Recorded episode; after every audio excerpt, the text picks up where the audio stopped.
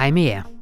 Igennem det seneste halve år, der har en meget talentfuld ung kvinde, der hedder Sara Mering, arbejdet på et stort podcastprojekt lige her på Avisen. Det handler om at være bange for fremtiden og alle de uoverskuelige udfordringer, som den unge generation står overfor.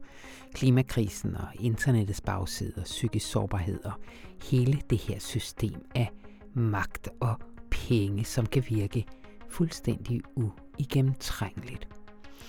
Samiang, hun er 23 år, hun har sat sig for at gøre noget ved det, og derfor har hun opsøgt en række eksperter og kunstnere og så videre for at se frygten i øjnene, blive klogere og forhåbentlig slutte fred med fremtiden.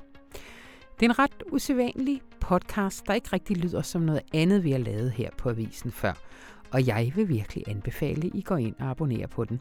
Så får I de næste fire afsnit med, som udkommer hver uge over sommeren. Og podcasten den hedder Sara slutter fred med fremtiden. Men allerførst så vil jeg lige spille det første afsnit for jer her. Rigtig god fornøjelse.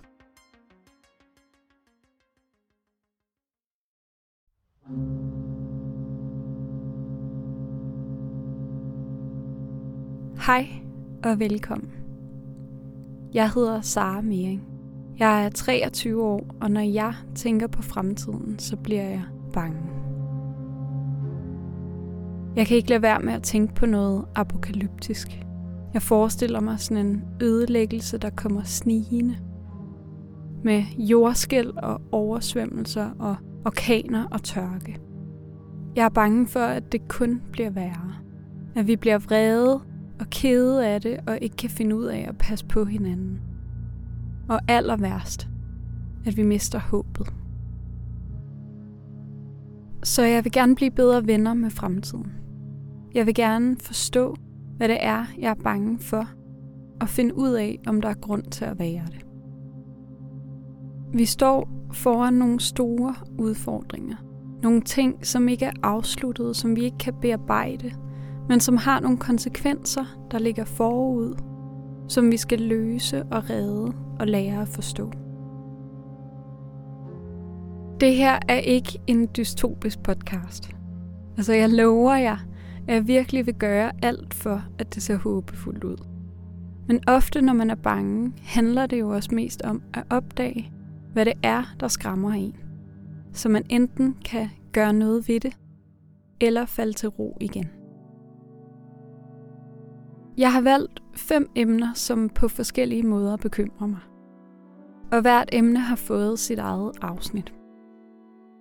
Et om klimakrisen, et om internettet, et om psykisk sårbarhed, et om magt og penge, og til sidst et om forandring. I hvert afsnit har jeg inviteret kloge mennesker i studiet, og nogle gange har jeg inviteret mig selv hjem til dem, for at lytte og snakke og slutte fred med fremtiden. Det her er det første afsnit i serien, og det skal handle om klimaforandringerne. For cirka tre år siden begyndte jeg at lytte til en amerikansk musiker, Wise Blood. Og jeg lyttede egentlig i første omgang til det, fordi hun hedder Mering til efternavn, ligesom mig. Og øh, så tænkte jeg, at hun måske var et fjern, fjern familiemedlem. Det er hun ikke.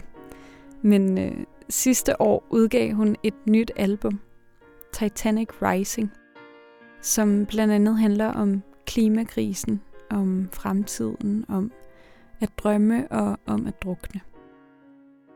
Da jeg skulle i gang med at lave det her afsnit, kunne jeg ikke lade være med at tænke virkelig meget på det album. Og især på titlen Titanic Rising. Det er det tidspunkt, hvor skibet har rejst sig op og står fuldstændig lige op i luften, og om et øjeblik så bliver det slugt af havet. Jeg har tænkt på, at det nok er billedet på det mest håbløse scenarie for klimakrisen for mig. Min største frygt er, at vi lige nu står på skibet, som rejser sig i oprør og råb og krise en aller sidste gang, men det allerede er for sent, og vi allerede er ved at synke. at vi har ramt isbjerget.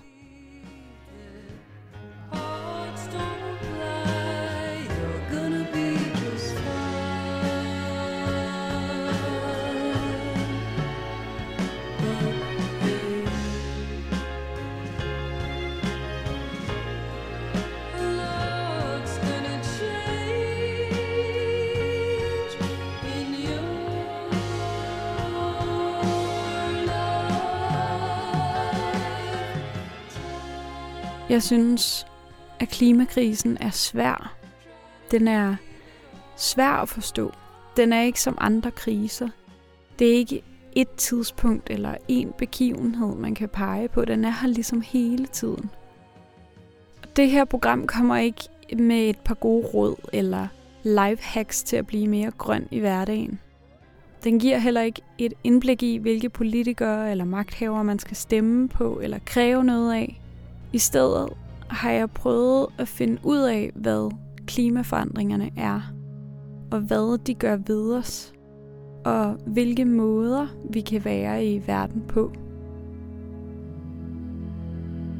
Det er ret store spørgsmål, men det er også en ret stor krise. Jeg har inviteret metrologen og den tidligere værvært Jesper Tejlgaard i studiet. Nu er han øh, klimaformidler så jeg har bedt ham forklare mig, hvad det er, der sker med vejret. Og så for at finde ud af, om min fremtid kommer til at ligne en katastrofefilm. Og det er jo det, der er det, det svære i den her øvelse. Det er jo at få øh, at fortælle noget, som er sådan en relativt langsomt fremskridende proces, øh, hvorfor det er et problem. Jeg har også været med færgen til Samsø og besøgt forfatter Thor Nørtranders, og blandt andet snakket med ham om, hvordan man giver slip på det, man kender. Hvis der var kommet nogen for 10 år siden og sagt, nu tager jeg din fastnettelefon fra dig, øh, og din fastnettelefon svarer fra dig, så vil jeg jo skrige og sige, men jeg kan ikke passe mit arbejde, jeg kan ikke passe mit liv. Vel? Og nu ligger den hen i en papkasse derhen for enden af lokalet her, og, og, og jeg overvejer, skal jeg smide det helt ud, eller skal jeg det ned i kælderen med det, eller skal det farlige affald på affaldspladsen, eller hvad skal jeg egentlig stille op med det? Ikke? Så er der faktisk også en sidste tredje mand, som jeg har taget med i programmet. En lydkunstner fra 70'erne, som hed Knud Victor, og som er med til at fortælle en virkelig fin historie om at leve sammen med naturen. Sådan en tænker jeg, nej, der er altså noget, der kommer fra jorden. Og så opdagede jeg, at, det var, at der var et kaninhul. Så puttede jeg en mikrofon derned. Og så, så ventede jeg længe, og så kom kaninen jo og skulle sove i varme. Man hører cikaderne ovenover og flyverne. Men da den var søvnig, så var det ikke så længe, så landede den sig til at sove. Og så fik jeg altså flere kassetter fulde af dens snork. Men vi starter med at få en slags overblik. Jeg føler selv, at jeg ved ret meget om klimaforandringerne. Jeg kan huske, da vi i folkeskolen begyndte at kigge meget på de der billeder af isbjørne, som flød rundt i havet oven på bitte små klumper is. Og øh, se YouTube-remixes af Ville Søvndags The Ice is Melting at the Poles tale. They have seen how the ice is melting at the poles. The poles, the Min bedste veninde erklærede, at hun ville være CO2-forsker, og jeg holdt min store 8. klasses fremlæggelse om olieudslippet i den meksikanske golf. Jeg har virkelig prøvet at sætte mig ind i, hvad det er, der er gået galt, og som vi nu skal til at rette op på. Men jeg tror også, at de forestillinger, jeg har om klimaforandringerne, ser meget voldsomme og dramatiske, nærmest Hollywood-agtige ud i mit hoved. Og det er jeg ikke sikker på egentlig er virkeligheden. Er du bange for fremtiden? Vi er, vi er nødt til at være optimistiske på, at vi kan løse det her.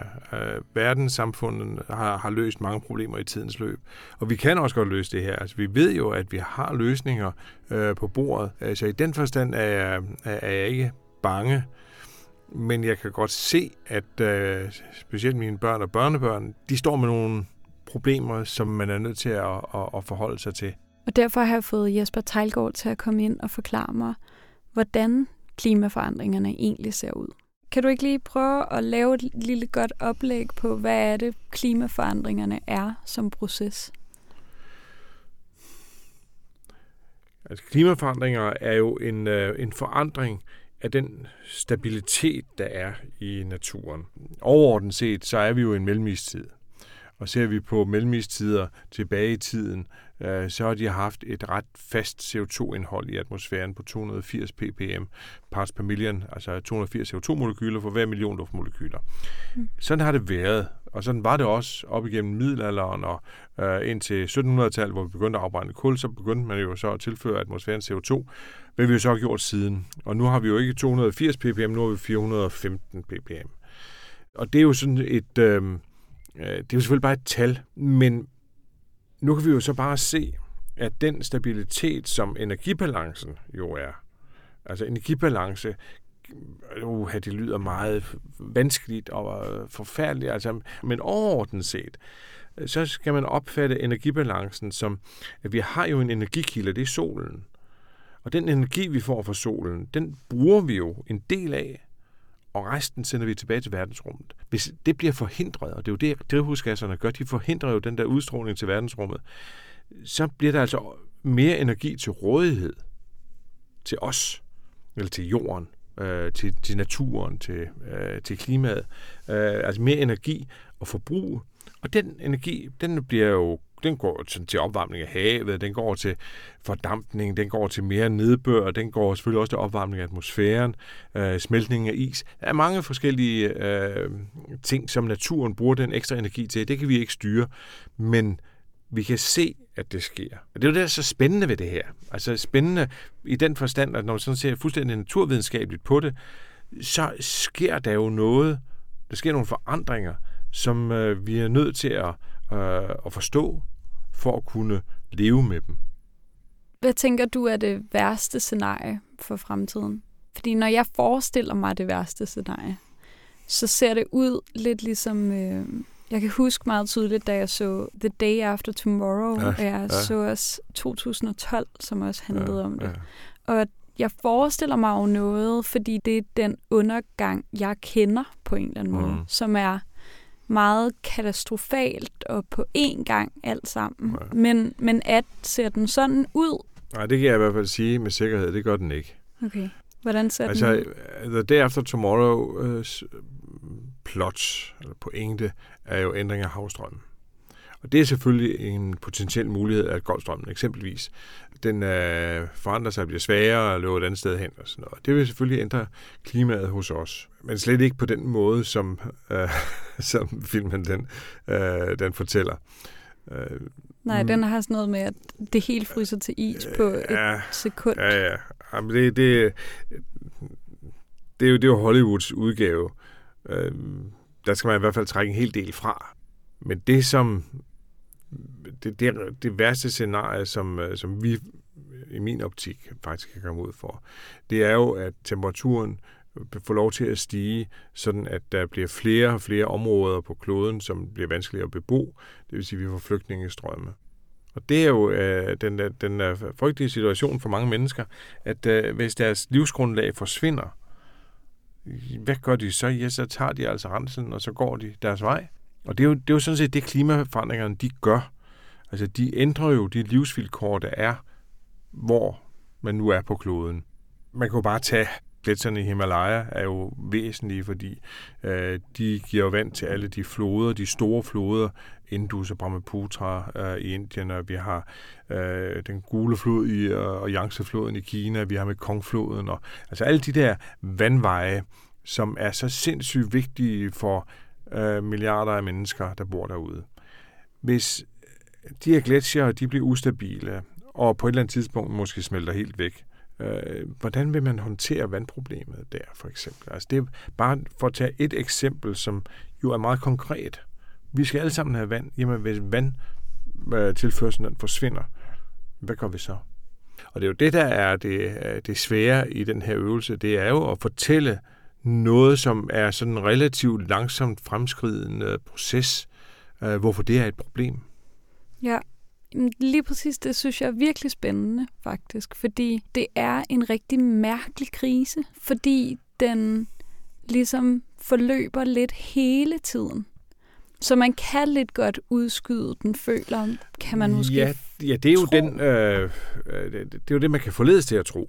Ja, Øh, men der er det jo, at det er vigtigt øh, i mit virke at understrege, at man løser jo ikke det her fra den ene dag til den anden, og det vi sætter i søen i dag har måske først virkning om nogle år, mm, måske først om 10 år. mm, Der er nogle tidsperspektiver, som vi er nødt til at holde op foran os og sige, vi skal gøre det i dag, som er nødvendigt for, at vi kan stabilisere klimaet om, lad os bare sige, 10 år. Øh, så bliver jeg jo tit spurgt af, hvad så, hvis vi ikke gør det? Hvis vi forsinker stabiliseringen, så vil det jo ske det, at vores øh, altså temperaturen den kommer ikke til at stige 2 grader, så bliver det måske 2,2 eller 2,4, og det din generation kan se frem til, er jo, er jo noget anderledes, hvis det bliver 2,4 grader end 1,5 grad. Der er ikke, nogen, der er ikke noget regelsæt om, hvordan øh, klimaforandringerne skal påvirke, men vi ved, at de påvirker i alle dele af naturen, mm, og dermed har vi jo selvfølgelig også påvirket vores egen arts øh, muligheder for at være på den her klode. Og derfor skal vi sætte ind. tak. Velbekomme.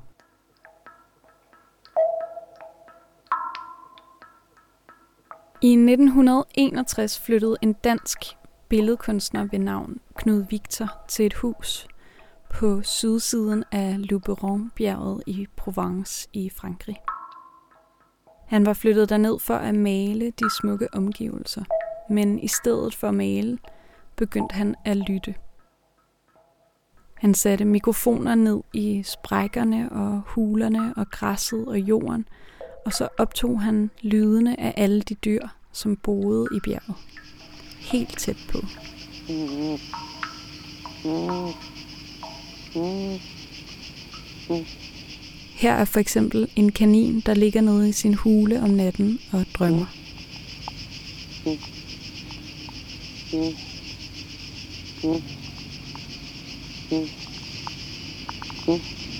Grunden til, at jeg gerne vil fortælle om Knud Victor, er, at han havde en virkelig særlig måde at være i naturen på.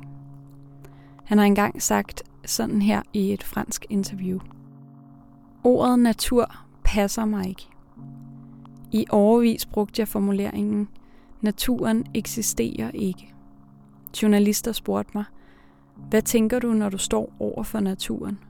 Så sagde jeg, jeg er aldrig over for naturen.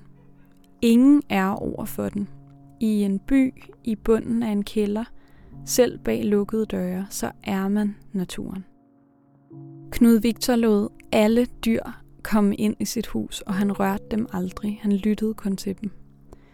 Der er sådan nogle vilde billeder af hans hus og ham med spindelvæv ud over det hele.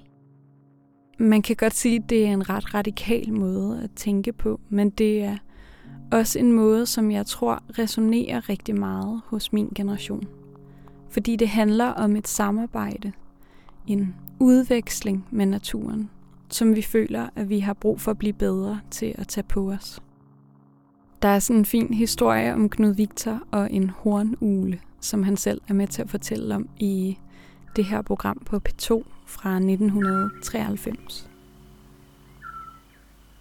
Løbtidyk for eksempel, den lille hornugle, som er synkroniseret med cikærerne, fordi deres øh, første unge kul, efter min mening, er på samme tid som cikærerne, der kravler op af jorden.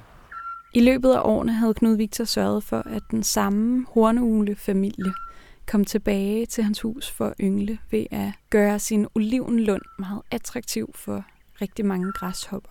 Jeg prøver på at holde, holde liv i den, i skadedyrene her, nede, nede mellem oliventræerne, fordi jeg har lavet om på måden at dyrke olivene på, sådan at der er, er vildt imellem. Og på et tidspunkt, når hornulen ville komme, så regnede han ud, hvor de måske ville lave deres rede. Og så satte han en mikrofon ud i klippesprækken. Og så begyndte jeg at studere deres sprog, og jeg, jeg fik udviklet en teknik, hvor allerede inden inden at de lavede redden. Jeg kunne finde ud af, hvor de ville lave redden, og så spurgte jeg to mikrofoner ned. Og så opdagede jeg jo, at der var masser af lyde, der bygger over den der noget, som de havde. Så tog han et tæppe og klippede to huller til øjnene, og så lagde han sig i skoven for at sove og vente på lyden af ulerne, så han kunne vågne og kigge op uden at bevæge sig. Og der, der begyndte altså et, et meget, meget spændende arbejde, for der var jo stadigvæk en spænding mellem fuglen, som var, var, var derinde i det her hul, og mig. Jeg havde også givet mig på et tidspunkt et, et navn i deres sprog for, for min person. Så de kendte hver lyd, hver en lyd, som jeg, jeg gjorde. Og jeg kunne kontrollere det, fordi jeg havde mikrofonerne i hulen. Hunden havde en, en lille lyd, som var en afart af, af, af deres noget, sang noget. Det var altså for min person. Og jamen, det gik op for mig lidt efter lidt, at, øh, at de kendte faktisk mere til mig, end jeg kendte til dem. Knud Victor har jo haft en helt anden måde at leve på end mig. Der er stor forskel på os. Han var den her kunstnerfyr, som boede i et kaldstenshus i et helt andet land i en helt anden tid end mig. Og bekymringerne har også ændret sig en hel del siden 60'ernes miljøbevægelse og så frem til nutidens klimakrise. Men der er alligevel noget, mig og Knud Victor har til fælles, og som jeg tror, vi deler med mange fra min generation. Det er en følelse af ansvar og fællesskab med naturen, og en vilje til at lægge sit liv om efter det. Men siden Knud Victor lå i skoven og lyttede til hornuglen, er behovet for at tage det her ansvar på sig kun blevet større. Og hvordan skal min generation gribe det her an? Hvad skal vi gøre med den her kæmpe store udfordring, som vi på en eller anden måde er endt med at få overdraget? Det er nogle af de spørgsmål, jeg har taget med mig til Thor Nørretranders. Han er forfatter mest af alt og mest kendt for sin bog Mærk Verden fra 1991. Derfor sidder jeg på færgen på vej til Samsø, hvor jeg venter på at komme i havn og blive hentet af ham i hans elbil.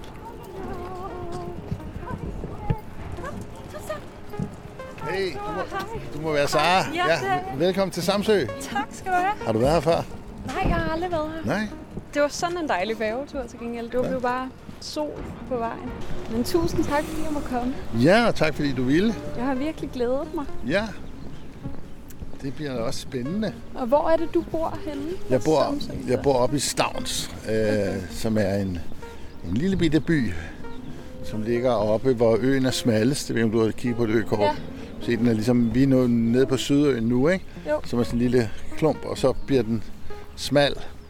Øh, og lige der, hvor den er smallest, der bor vi. Jeg arbejder i. Samsø er en meget smuk ø, øh, og det er en meget øh, rig ø på den måde. Ikke økonomisk, men der, der er virkelig meget biodiversitet og virkelig mange slags landskaber her. Man siger, at alle danske landskabstyper er repræsenteret på den her ø, bortset fra Bornholms granit. Øh, og det gør ligesom, at der er hele tiden noget nyt. Hvis du cykler oven på øen, så hver gang du tager et sving, så er det et nyt slags landskab. Ikke? Og se de fugle der. Oh, wow.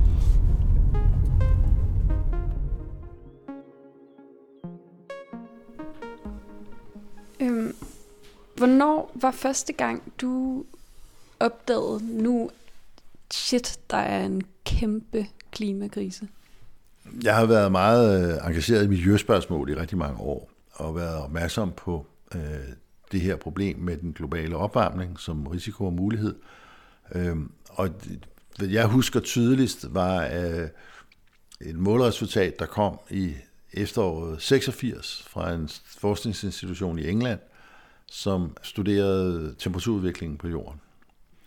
Og hvor nogle af de mest kendte og dygtige og ansete forskere på det her område skrev en artikel i Nature, som er et meget fint videnskabeligt tidsskrift, hvor de viste for første gang, En kurve, som sagde, at nu stiger temperaturen på jorden faktisk.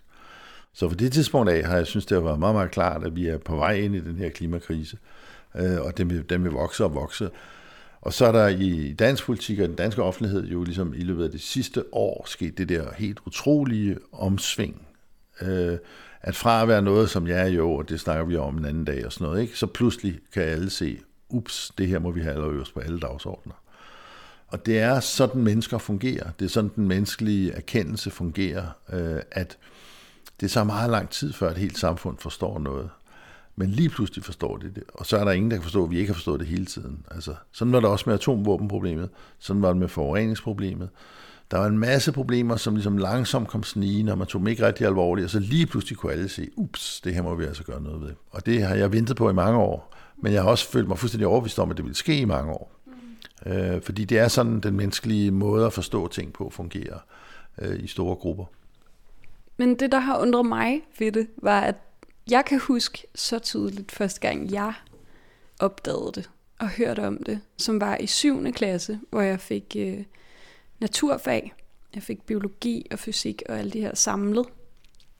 Og så sagde vores øh, lærer, de præsenterede, at vi skulle have sådan en uge om klimakrisen og klimaforandringerne og global opvarmning. Og så sagde de ligesom, der er ved at ske det her, det er jer, der skal redde det. Og vi er virkelig ked af det, men vi har fucket totalt op. Nu er det jer. Og har det været sådan før? Er det også en, en del af den menneskelige erkendelse, at man ligesom, hvorfor er der ingen, der tog teten siden 86, hvor du hørte om det? Nu ved jeg ikke, hvor lang tid siden det er, du har gået i 7. klasse, hvis jeg må være så fri at spørge. Øh, det må have været i 2009. Jeg er 23. Altså 2009 er jo et meget markant år i den her sammenhæng, fordi der var et topmøde i København, COP15, øh, hvor alle verdens statsledere mødtes, i den tro, at øh, det ville være den konference, hvor de blev enige om en eller anden form for aftaler om at gøre noget ved klimaet. Det var en konference, der gik helt galt. Ikke mindst på grund af den danske ledelse af det hvor den meget kompetente minister, Conny Hedegaard, som skulle have stået for ledelsen af det, blev, blev sat til side, og så kom der en ikke særlig kompetent statsminister på banen og, og kørte tingene i, i grøften. Øhm, eller i hvert fald sådan, jeg oplevede det. Øh, så man kan sige, det er lige præcis det tidspunkt, 2009, at det er et tidspunkt i verdenshistorien, hvor det går op for rigtig mange mennesker, som har begyndt at indse, at klimaproblemet var stort, som også øh, på det tidspunkt øh, kørte det omkvæd, som jeg personligt aldrig har abonneret på. Men det synspunkt, som var meget udbredt, at klimaproblemet er så omfattende og så globalt, at det eneste sted, det kan løses, er gennem globale beslutninger. Øh, forestillingen om, at fordi det var så omfattende, så måtte det være ikke bare EU, men FN-agtigt, øh, der besluttede de her ting. Øh, det var den opfattelse, mange havde. Vi venter på vores ledere. Og det, som 2009-topmødet betød et sammenbrud for, det var troen på, at de voksne kunne klare det for os, så at sige, at lederne, at statslederne kunne klare det for os. Troen på, at, at de gør noget, den kollapsede ved den lejlighed. Det var et meget stort slag. Det var også et stort slag for mig, selvom jeg havde sagt i mange år, at det var, øh, man var nødt til at se i øjnene af statsledere, kunne ikke finde noget løs til noget her. Så var det, var det også, blev jeg da også enormt skuffet og enormt øh, foruroliget af, at, at det gik, som det gik med det topmøde. Øh, og derfor var der jo en stemning i samfundet på det tidspunkt af, at, øh, som er der endnu, men, men den slog pludselig igennem med en enorm voldsom kraft der, at, at Hosa, denne her generation evner ikke at løse det her. Altså, de politikere, vi har valgt i øjeblikket, de kan ikke finde ud af at tage det alvorligt. Vi er på den, øh, fordi hvad skal vi så gøre? Det er et globalt problem. Hvis vi ikke kan skabe en global løsning, så er der ingen nogen løsninger. Så det har jo givet en afmagtsfølelse, det der topmøde i 09, som så også netop har fået voksne til at føle det, som, som også Greta Thunberg nu minder de voksne om. Jeg prøver lige at høre, det er som om, I sover lidt i timen her. I ikke rigtig opdager, hvad der foregår. Der er brug for, at der kommer nogle nye generationer til, og kigger på det og siger, det der går ikke. Altså, hvad fanden laver I? Ikke?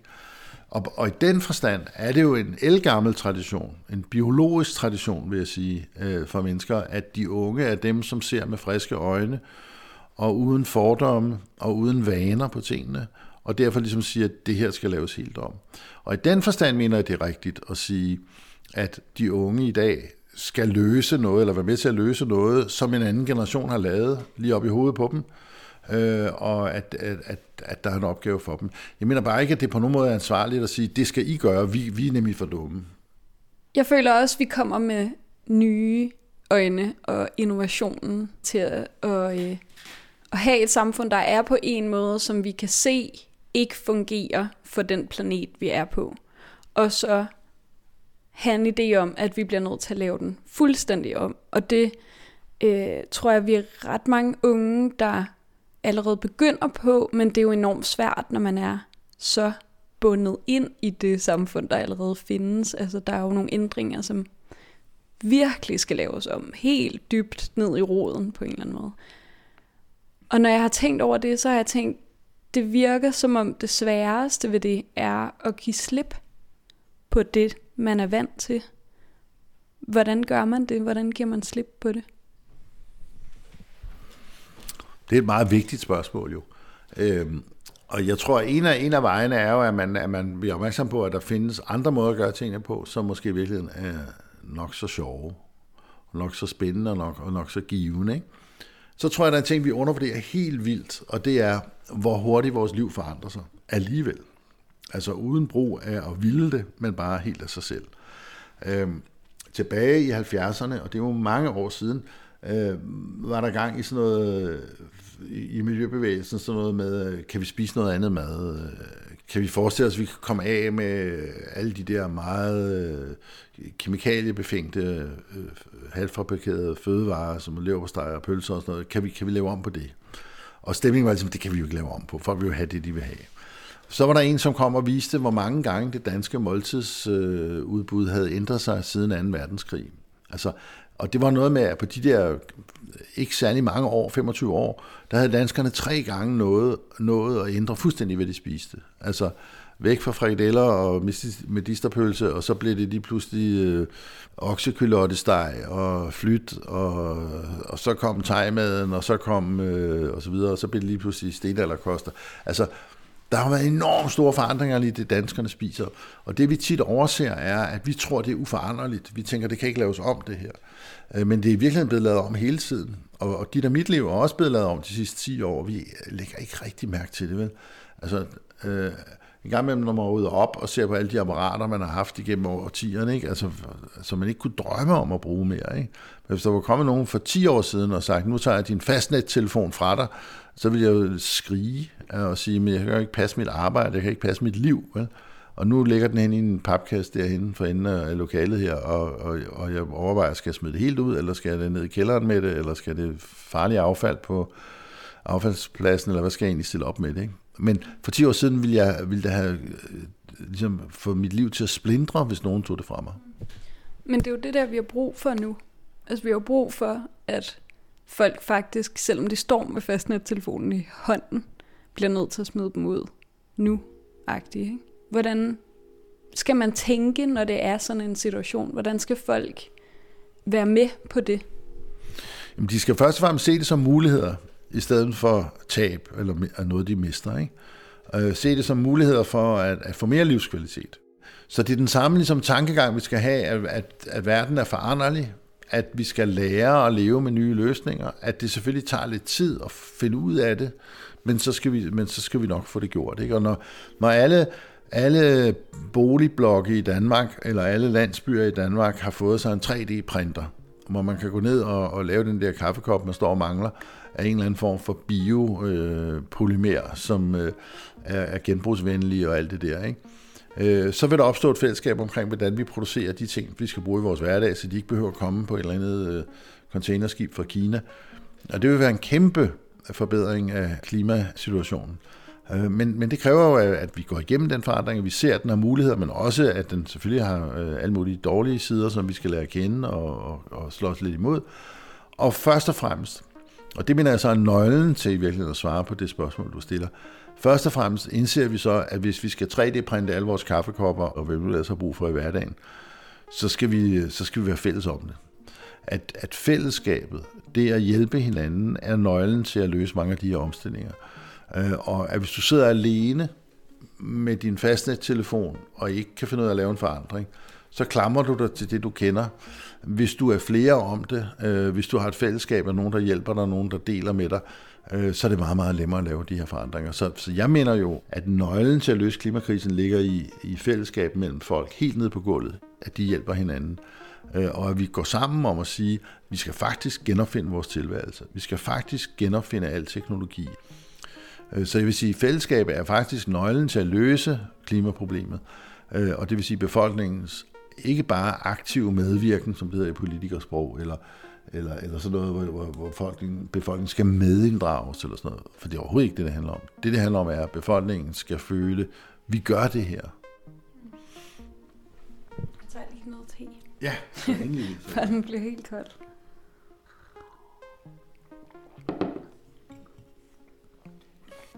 Øhm, en af de ting, der er sket for mig øh, mange gange, når jeg, har, når jeg har snakket med folk fra min forældres generation øh, eller ældre om klimakrisen, og jeg har sagt, at jeg er vildt bange for den, eller jeg har fortalt om min bekymring, så er de vildt ofte sammenlignet det med den kolde krig, og sagt, frygten for, at jorden gik under, eller frygten for, at jorden går under, som jeg har, det er den samme som den, de havde under den kolde krig for øh, atombomben. Og øh, det vil jeg gerne høre, om du er enig i, at det er. Øh, for jeg, jeg har lidt svært ved at se, at det er det samme, men nu har jeg jo ikke oplevet begge dele. Men når jeg har tænkt på det, så har jeg tænkt, at, at det var noget andet dengang, fordi det ikke var hver og en persons ansvar, at hver gang de bevægede sig eller gjorde noget i verden, så var de med til at øge chancen for, at det skete.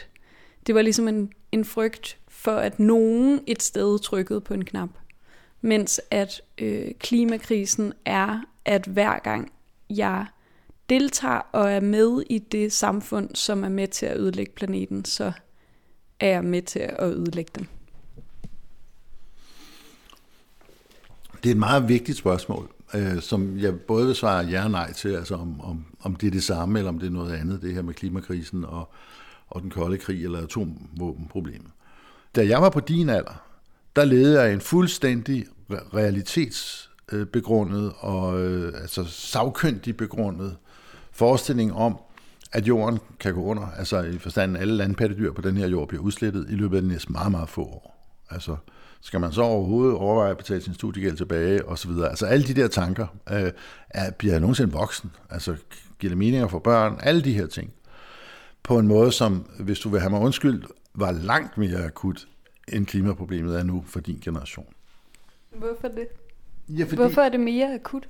Ja, fordi at, at øh, vi, vi kan få alle mulige problemer med klimaet. Vi får alle mulige problemer med klimaet. Det er meget alvorligt, det der foregår. Ikke? Det regner alt for meget, og der er for meget tørke osv. Men det er jo ikke noget, der, der handler om, at vores liv slutter om tre år. Det var det, det handlede om dengang. Det var et akut problem, som var lige op i fjeset på os, og som var sindssygt og åndssvagt og ren ondskab og destruktion. Der var ingen gevinster i det. Det var bare lort, som var lige op i hovedet på os. Så i den forstand var den kolde krig, øh, eller atomvåbenoprustningsproblemet, et meget større problem end klimaproblemet.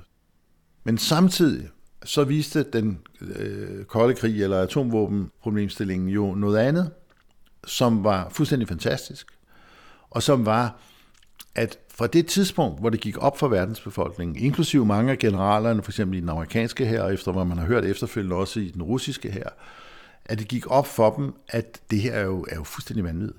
Altså det her går jo galt simpelthen. Det her er jo, er jo ikke godt. Det skabte en folkelig opinion, som vagte politikerne, som begyndte at indse, ups, det her er ikke så godt. Øh, nu var det en meget dramatisk krise, det var meget voldsomme ting, der foregik. Øh, og jeg kunne snakke meget længere om alle detaljerne i det, og det skal jeg nok spare dig for, men, men, men det var virkelig meget voldsomt. Øh, og, og mere dramatisk i en vis forstand end klimakrisen men jo også hurtigt overstået. Altså, så det var jo så bare et spørgsmål om, at de tog de der skide atomvåben og skrottede dem. Det er jo bare det, det handler om. Klimakrisen er en meget længere og meget tungere proces. Det positive ved det er jo sådan set, at der har aldrig nogensinde været en generation, øh, som den, der bliver voksen nu, som har været stillet over for en større udfordring. Fordi klimakrisen er en større udfordring end, end atomvåbenkrisen, men det er bare en mindre akut udfordring. Men der har heller aldrig nogensinde været en generation, som i den grad har fået at vide, okay, kom så, gør noget, for banen er ryddet og klar til jer. Det er bare at komme i gang. Jeg tror faktisk, det er det. Har du et spørgsmål til mig, Thor? Er noget, du er kommet til at tænke på, mens vi har snakket? Men må vi lige få en pause så? Fordi jeg skal jo lige, altså bare to, et halvt minut eller Imens Thor lige tænker sig om, så vil jeg vende kort tilbage til Knud Victor. Der er et klip med ham, som har gjort særligt stort indtryk på mig. En dag, der filmede jeg en, en myre af en anden grund. Så kommer der en, en, en militærmaskine flyvende faret forbi med en mægtig raballer. Til min overraskelse, så begyndte myren at klø sig og knuppe sig over hele kroppen. Så jeg om det kan være et tilfælde, og jeg har, men det kan også være, at det er en reaktion. Den gav et hop, i hvert fald lige i, i det flyveren kom forbi. Og man ved, at myrerne de har deres følsomme elementer i ben og, og i lemmer. Men så har jeg begyndt at kigge efter i alle de andre dokumenter, jeg har. Og jeg har fundet flere tilfælde, hvor, hvor de reagerer kraftigt over på lyden. Og jeg tænker med, med dyrene og insekterne, de, de, de holder ved, så længe de kan. De, de, og så en skøn dag, så er de forsvundet alligevel. Og så kommer måske den stillhed, som man længes efter. Ikke jeg, men øh, mange. Jeg ved, at der er folk, der er klaget til borgmesteren i deres lille by over, at det ikke kan sove for cikadesang eller nattergale og sådan noget. Om ikke han kan gøre noget for at stoppe det. Men økologi, det er jo ikke det. Der, altså, det, øh, man kan ikke nøjes med, at der sidder en, nogle regeringsmænd og, og bestemmer det. det. Det kan gøre noget, men det kan aldrig gøre det hele. Altså økologien, det må jo, det må jo være en livsform. Altså det må, det må være noget hver tænker, det er en, en, en gestus. At det er inkorporeret i, i enhver menneskes øh, gestus.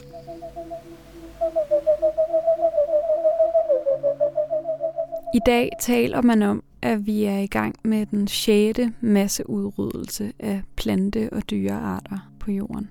Og måske er det mest uhyggelige scenarie for klimaforandringerne i virkeligheden den der stillhed, som Knud taler om. Når der ikke længere er noget tilbage, eller når der i hvert fald kun er meget, meget lidt. Når Thor siger, at banen er ryddet for min generation, og ingen før har stået foran en større udfordring, så føler jeg allerede, at jeg har accepteret den præmis. Jeg ved det godt. Jeg er på en måde blevet forberedt på det, og jeg er gået i gang. Men jeg kan også mærke, at jeg virkelig håber, at vi ikke er alene om det. Kører vi? Mm. Hvordan tror du, dit liv ser ud om 50 år? Jamen, jeg frygter, at det ser meget kaotisk ud. Store jordskæl og oversvømmelse og alle de her meget voldsomme naturfænomener på den ene side af det, jeg forestiller mig. Øhm, og jeg frygter også, at de ting har gjort, at, øh, at vi oplever nogle kriser blandt os mennesker, som bliver meget uoverskuelige og håndtere godt, fordi alle har et underskud, når nu der foregår så mange naturkatastrofer omkring os. Det er det, jeg frygter. Hvis jeg ikke fokuserer på klimakrisen, så, så tænker jeg på, at jeg må være meget mere voksen på det tidspunkt, og måske øh, fået nogle børn, og finde en måde at, at leve et liv på, som nok ser ret anderledes ud, end det mine forældre har levet men have fundet en eller anden udgave af det, som man godt kan leve i. Og hvordan vil det være anderledes end det liv, dine forældre har levet? Jeg tror, jeg vil bedst kunne beskrive det som noget, der gik tilbage i tiden af teknologiske fremskridt, hvad man tænker, det er. Og især de ting, som ikke er øh, livsnødvendige på en eller anden måde, som bare som biologisk menneske. Men lige, lige, lige nu kunne man godt tro, at en smartphone og en iPad og en, en bærbar computer var livsnødvendige, hvis du ser på unge mennesker i dag. Øh, tror du, man vil holde op med at opfatte dem som livsnødvendige? Ja, det kunne jeg godt forestille mig. Jeg kender allerede flere af mine venner, som ikke har iPhone længere, men er gået tilbage til øh, en lille bitte Nokia, de har fundet genbrug. Og øh, jeg har sådan en idé om, at min generation jo virkelig faktisk er, er i øjeblikket ved at søge tilbage. Gå i al jeres gamle tøj og øh, kig på de ting, I har læst og gjort. Men jeg ved ikke, om det, om det skal være det tilbageskridt, eller om det skal være et fremskridt i en anden retning. Nej, fordi der er heller ingen af dine venner, der er gået tilbage til fastnettelefonen. Vel? Altså, så er det dog en gammel Nokia-mobiltelefon, de har bare uden skærm og sådan noget. Ikke? Så, så helt retro er det alligevel ikke. Og jeg kunne godt forestille mig, at nogle af de teknologiudviklinger, du snakker om, hvor du ikke kan finde ud af, skal vi tilbage til noget før, eller skal, hvad skal vi? At det virkelig handler om at finde dyderne i ting, som kunne overleve mange forandringer. Øh, og så ligesom sige, det er sådan, vi skal lave teknologi. Altså, vi skal holde op med at lave teknologi på, at alt nyt er spændende, men i stedet for at lave teknologi på, at det, der i virkeligheden er det allermest interessante, det er det, som har kunne overleve mange forandringer.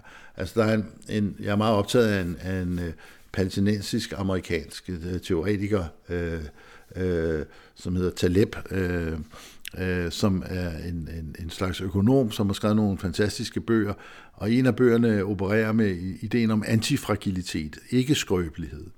Og hans pointe er, at de bedste og mest vidunderlige teknologier, det er måske dem, som har overlevet længst. Altså kniv og gaffel for eksempel, ikke? har jo overlevet mange forandringer, fordi det, det virker det der. Ikke? Det er ikke noget, man kan lave bedre.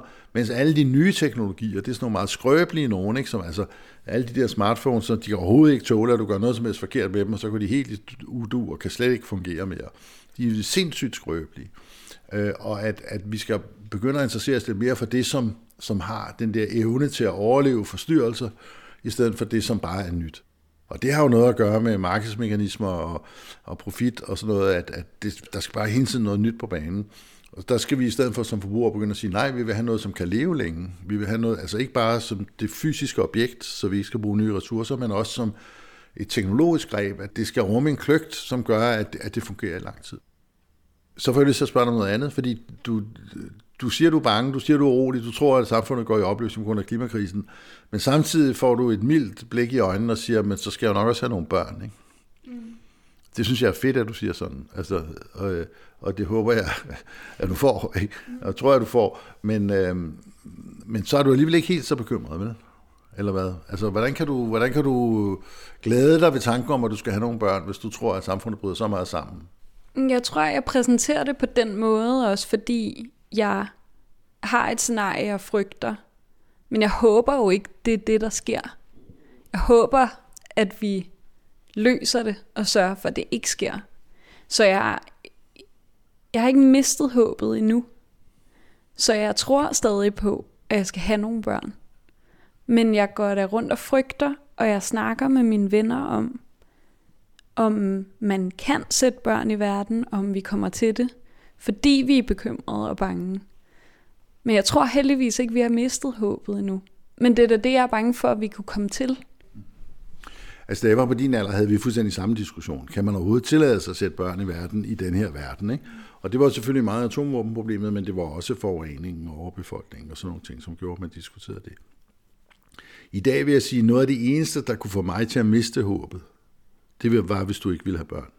Altså, hvis, hvis der ikke bliver ved med at være den mærkelige, øh, meget biologisk baseret insisteren på, mm, vi skal videre, vi skal, altså livet må gå videre, og, og øh, vi skal tro på det her, og, og, og det skal bare lykkes. Hvis, hvis først den forsvinder, så synes jeg, det begynder at være bekymrende.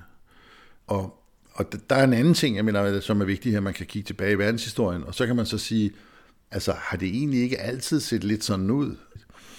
Øhm, jeg skrev engang en bog, der hed At tro på at tro, som var et forsøg på, som ateist, som jeg er, øh, at forholde sig til det religiøse problem, om du vil, ikke? Øh, troens problem. Øh, og så kommer så ligesom problemet til sidst i sådan en bog, ikke? det er jo jo, men altså, de religiøse tror så på forsynet, de tror på, at der er en eller anden, der redder os fra det hele, en eller anden, som har lagt en plan for længst, og som gør, at vi sidder bare og snakker sammen her, fordi vi deler en stor plan. Ikke? Øhm, og så kan man simpelthen sige, "Nå, så er der jo nogen, der tager sig af det her. Ikke? Hvad er så svaret, hvis man er ateist? Hvad, hvad giver en troen på det? Hvad giver en håbet om det, når man er ateist? Og der er mit svar i den bog, det jeg kalder baghånden. Øh, og baghånden er, at vi alle sammen er sidste led i den her kæde af overlevere, der har været en milliarder år i gang på den her planet. Ikke? Fra de første amøber, og så blev det nogle tusser, og så blev det nogle fisk, eller også var, var det omvendt, og så blev det til dyr, der blev til aber, der blev til mennesker. Og alle de væsner har oplevet, at det regnede, og at der kom en selvangivelse, der var lidt verden og troede, og at chefen var dum. Og alle har jo oplevet det der håbløshed i deres liv, og tænkt, shit mand, hvordan skal jeg få det her til at fungere? Men vi sidder jo her som øh, sidste eller næstsidste led i en kæde af nogen, der overlevede. Livet er jo ikke en abstrakt størrelse, ligesom man tænder for en lighter, og så er der ild. Livet er en konkret størrelse på den måde, at, at du er liv, fordi at du har modtaget liv fra nogen i en ubrudt kæde tilbage til nogle salamander og længere tilbage nu. Ikke? Og det vil sige, den baghånd, vi har, det er, vi er ud af en enorm lang kæde af overlevere, som på en eller anden måde i regnvejr og vanskelige forhold klarede at overleve og derfor afkom. Ellers var vi her ikke. Baghånden handler om at sige, at jeg har en enorm erfaring, evolutionær, biologisk erfaring, menneskelig, historisk erfaring i ryggen, i mine gener, i min, i min mentale struktur, alle mulige steder, hvor jeg ved noget om overlevelse, som jeg ikke selv ved, jeg ved. Og den baghånd har jeg. Og det er ikke et forsyn. Der er ikke nogen, der sidder deroppe og dirigerer. Der er ikke noget facit på regnestykket. Der er ikke til at vide, om jeg falder, falder noget ned i hovedet på mig i morgen. Det er slet ikke sådan, jeg, der er ingen garantier i det her game. Men jeg har bare grund til at have den grundlæggende, fundamentale selvtillid i min måde at leve mit liv på, der hedder, jeg bærer på en milliarder år lang erfaring i at overleve. Det har jeg simpelthen i baghånden, og det kan de ikke tage fra mig. Og derfor tror jeg på det. Så derfor er der håb. Drank a lot of coffee today. Got lost in the fray. I gave all I had. Da jeg tog hjem med færgen igen, var jeg meget mere håbefuld, end da jeg kom. Jeg tror stadig, at klimakrisen kommer til at blive ved med at være forfærdeligt svær. Og jeg tror, at den kommer til at påvirke mit liv endnu mere i fremtiden, end den gør nu. Men jeg tror også på de beslutninger, som min generation kommer til at tage. Jeg føler, at det er vores stolte kamp, det her. Men det kræver virkelig også, at vi har noget håb at holde fast i. Så jeg vil gerne slutte med en af sangene fra Titanic Rising af Wise Blood, som hedder Something to Believe.